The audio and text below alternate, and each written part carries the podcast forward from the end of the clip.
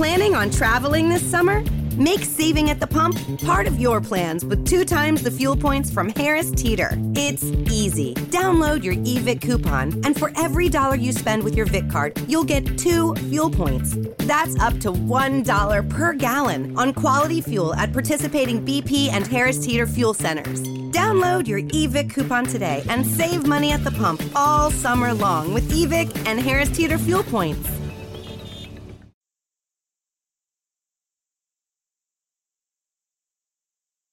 Welcome back to Rabbit Noise on Rabbit Radio. My guest on the program now is the frontman for one of the most influential bands on the planet. And here to talk about their amazing new album, At War With A Reality, is Thomas Lindberg from At The Gates. How's it going tonight, man? Hey, everything's fine, yeah? How about you? Yeah, very, very good, thanks, man. You know, it's been 19 years between studio albums. How is it getting back into writing mode for At The Gates after so long? I think it's just, you know, you got to put yourself in a certain mind frame. We realized pretty early on that we were going to, you know, be hindered by the fact if we were trying to write the follow up to the last album specifically. So we just wrote, you know, freely and just saw where that took us really. But you know, playing so much live on this reunion tour we've been doing, you know, and playing all the old songs, it's like that kind of At The Gates vibe has kind of been internalized within us more, you know, and that's kind of like, I think that's one of the main reasons why it was not so hard, actually. So when you were touring and things like that, were you riding on the road and just getting excited about playing together again?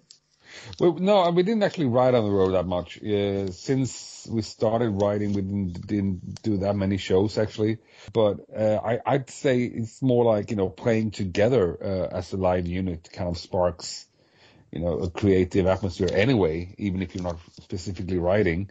And I think that kind of like grew on us individually, but then it had to have one spark to you know, to set the whole project off. And that was actually Anders just sending, you know, like bands usually do, like the guitar player sends the singer a track and says, you know, do you like this or not? And yeah, I was totally into it. That's awesome, man. Well, would you say that, you know, you and the guys, the friendship's been stronger since you've been playing together again? Definitely. I mean, we always stayed friends. There was no real drama or anything, you know, back in the day or between the 2 periods of the band. But I would say, like, right now, because, you know, we became friends during the formative years, you know, and then, you know, getting back together now and we're, you know, pretty, you know, at least more mature, kind of, you know, it's the perfect thing for us. You know, we know each other really well. We're almost like brothers, but also we're old enough to, you know, give ourselves some space and all that, you know, and listen to people, not just talk yourself, you know. Yeah, so our friendship is really, really strong, I would say. So, well, the album was produced by Frederick Nordstrom. How was it working with him again? Well, it was fairly easy, and that was the whole idea of it, you know, because we choose Frederick because we were very prepared for this album, you know, musically. We had to be really meticulous about all the details and song arrangements and rehearsing and everything. So we came into the studio really prepared, and we, you know, we're so much better musicians than we were back in the day. So we could rely on a lot of stuff, you know, like that, but still we understood that we needed to get some real passionate takes out of ourselves, you know, and to deliver stuff like that, you've got to open yourself up emotionally. And when you do that, you need to be around people that you trust, you feel natural with. And that's why we choose Frederick, because we've worked with him before and he's a very natural kind of guy. There's no stress, you know, so that's why we choose Frederick. But then we choose Jens Bogren to mix the album, because we thought, you know, mixing with Frederick would be, I think both us and him would be trying too hard not to make it sound like sort of a soul. So maybe that, you know, that would hinder that process that both us and him had been involved in that album. So we'd rather send it out to someone else and see what you know, like what a different person came up with. And the combination between Frederick's great basic sounds and Jens' magic fingers, yeah, that was what we were after, and that's what we got. I think that's a winning combination there. You know, both those guys are so good at what they do. Especially, what was the last, I can't remember what the last album I heard Jens do apart from your album, but it was amazing. I think he did the Arch Enemy record as well, the last one. Yeah, that was it. Yeah, it was. Yeah. Yeah, awesome work, man. Awesome. I'd love to work with that guy. The thing is, what he does is bring out, you know, the actual band, not. Because a lot of producers now, modern metal producers, they're great, but they have a special sound. If you go to one guy, you know, that's because you want to sound like another band that he's produced. But with Jens, it's like he takes out the essence of the band and really, you know, focuses on that. I mean, Keratonia, Arch Enemy, Amarth, they all sound different, but strong, you know. Yeah, I agree with you there, for sure. He's one of my heroes, for sure. Yeah. Well, you're also a teacher as well. So how do you find juggling between, you know, being a touring muso and that job? Well, I mean, it's more down to the logistics, I would say, and I get a very understanding, you know, headmaster or whatever, like my boss, and also a very understanding band. So I think it works really well. Sometimes it's a little bit stressful, but as long as you keep your head together and, you know, try to be the same person always, you know, not stepping in and out of roles too much. Try to be the same kind of guy backstage at a metal show that I am, you know, in the teacher's room, you know. And that actually that helps, you know, keeps you balanced.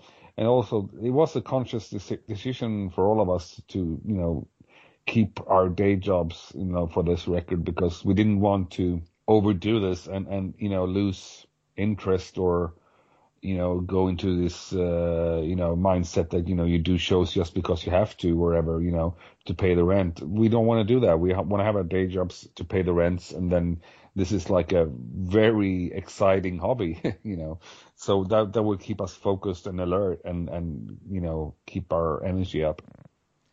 That's a really cool way of looking at it. But do you get the post-gig blues when you have to go back to work? Well, I enjoy my other work as well, really. So this the best of both worlds for me, really. That's good. That is good. Do you get heaps of students come up wanting to stuff signed and stuff like that? No, not really. I mean, I'm in middle school and I'm in the what you would call projects, you know. So they listen more to, you know, hip hop and R&B and stuff like that. But I think it's cool, you know. But you know that excitement wears off pretty easily. You know, just bring out the old word test and then it's back to normal. That's awesome. Well, you know, you kept yourself pretty busy over the years with heaps of different projects. Are you working on anything else at the moment apart from At The Gates? Well, Dysphere just got back together and started rehearsing again, writing songs, and that's really exciting. We got some great new jams. I've got like 2 or 3 other things that are happening, but they're very early in the process. But there's some musicians that I haven't worked with before that I'm starting to do some projects with, which will be really cool. Can you spill the beans? Can you give us a hint? No, not yet. The one will, you know, one will be very dark and obscure and twisted, and one is more on the, you know, weird alternative kraut rock kind of thing, but with a hardcore touch. They're both very weird ones, but I won't spill the beans anymore until when it comes out. I understand. Well, man, I can't wait to hear what you got cooking up. Well, one thing I have got to ask is when are we going to see you guys back in Australia? Well, you never know.